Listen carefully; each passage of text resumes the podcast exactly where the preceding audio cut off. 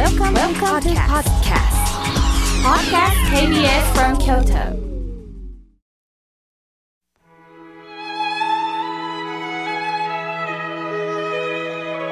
改めまして、僧侶の河村明慶です。今日の法話のテーマは、ズバリ、お盆についてお話をします。明日は13日、お盆の入りです。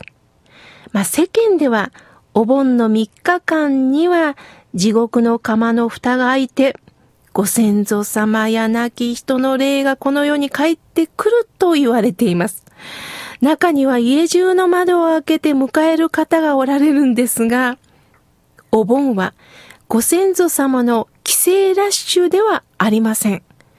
こんなことはどのお経にも書いてないんですよ。仏教本来のお盆の意味ではないんです。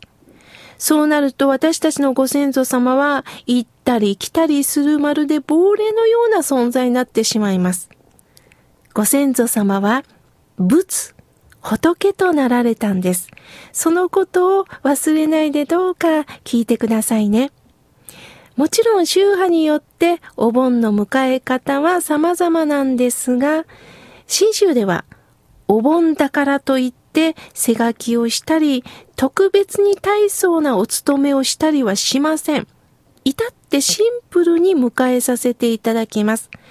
まあ、かといって、お盆にご先祖様をお迎えする行事が無意味だって言ってるんではないんです。むしろ大切なことです。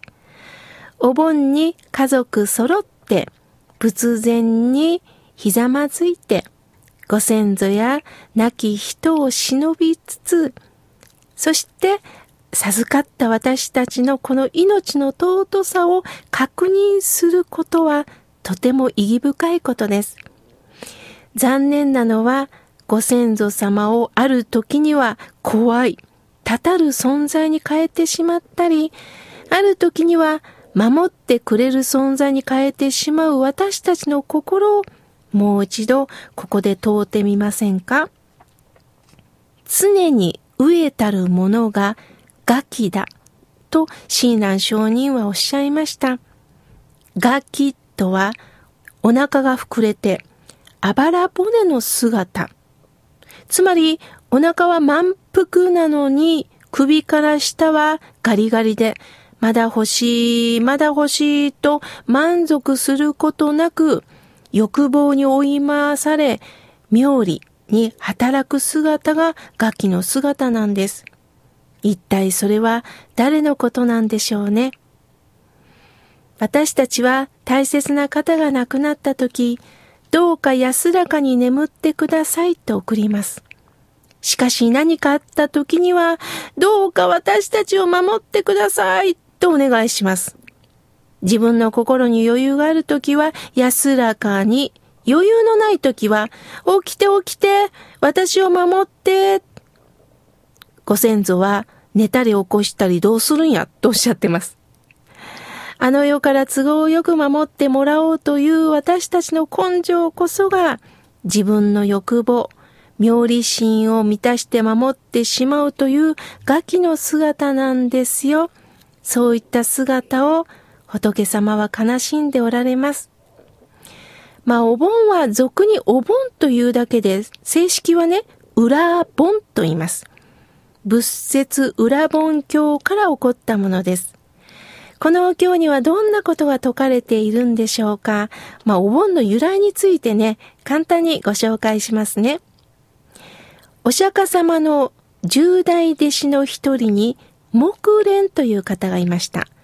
木蓮尊者は神通力第一と言われて、特に親心を持った慈悲の深い人でした。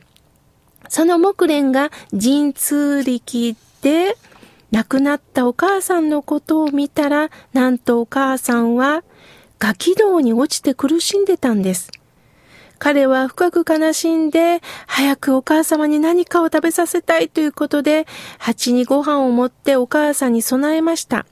喜んでお母さんがそれを食べようとすると、たちまちそのご飯は火と燃え上がり、どうしても食べることができません。蜂を投げ捨てて泣き崩れる母を木蓮は悲しみ、どうしたら母を救うことができるんでしょうかとお釈迦様に尋ねたんです。その時お釈迦様は、それはあなた一人の力ではどうにもならぬ。7月15日にご飯、それぞれの味のついた食べ物を、まあ、つまり珍味を、僧侶に供養しなさい。その伏せの功徳からお母さんはどうか救われるだろうと導かれたのです。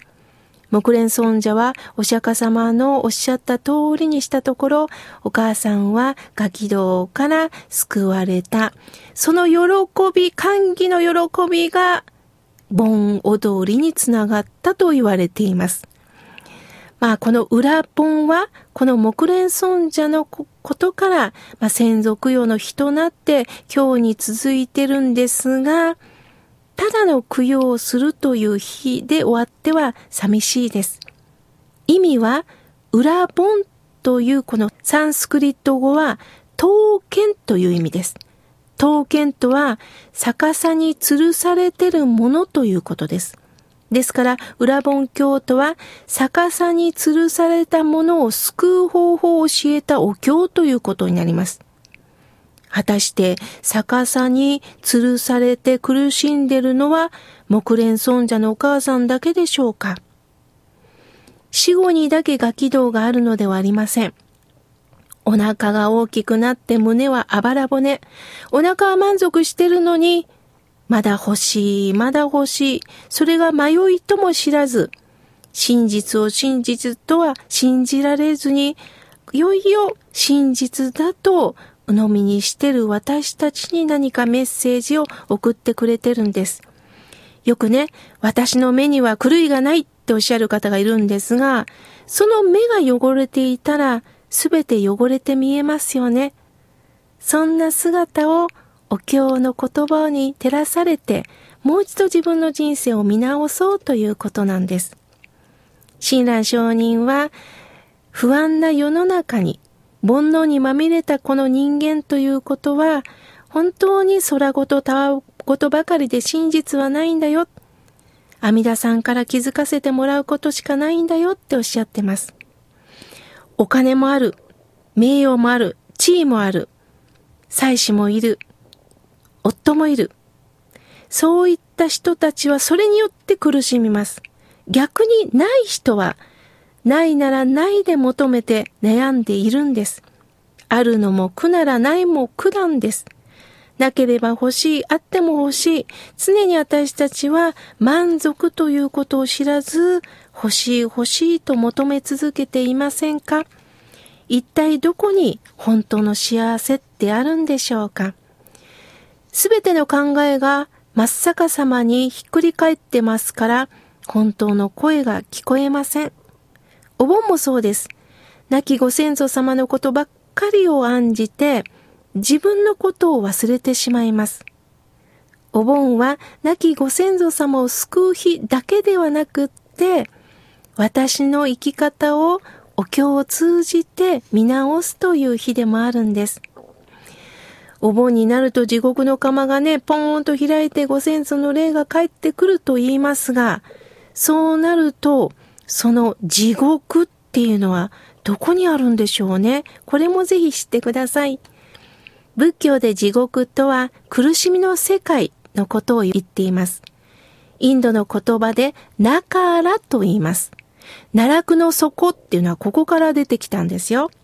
地獄を8つに分けています。八大地獄と言います。私たちは日々生きることに疲れています。さらにお盆に地獄の釜が開いてってなったら、私たちはゆっくり休むことってできないですよね。そうではなくって、どうかしっかりと大地に身を置いて、そして胸に手を当てて合唱するだけでいいんです。忙しくするんではなくって、静かに迎えたらいいんです。あの、よくお供え物もね、色とりどりのものを備えられますし、お野菜を備えている方いるんですが、あの、串とか刺さなくていいですよ。自然の野菜の姿のままでいいですからね。そして、そんな時私もお参り行ってよく見るのが、井村屋さんの水羊羹とか、いろんなものが置かれています。あ、水羊羹だって思いながら、これも煩悩なんですけどね。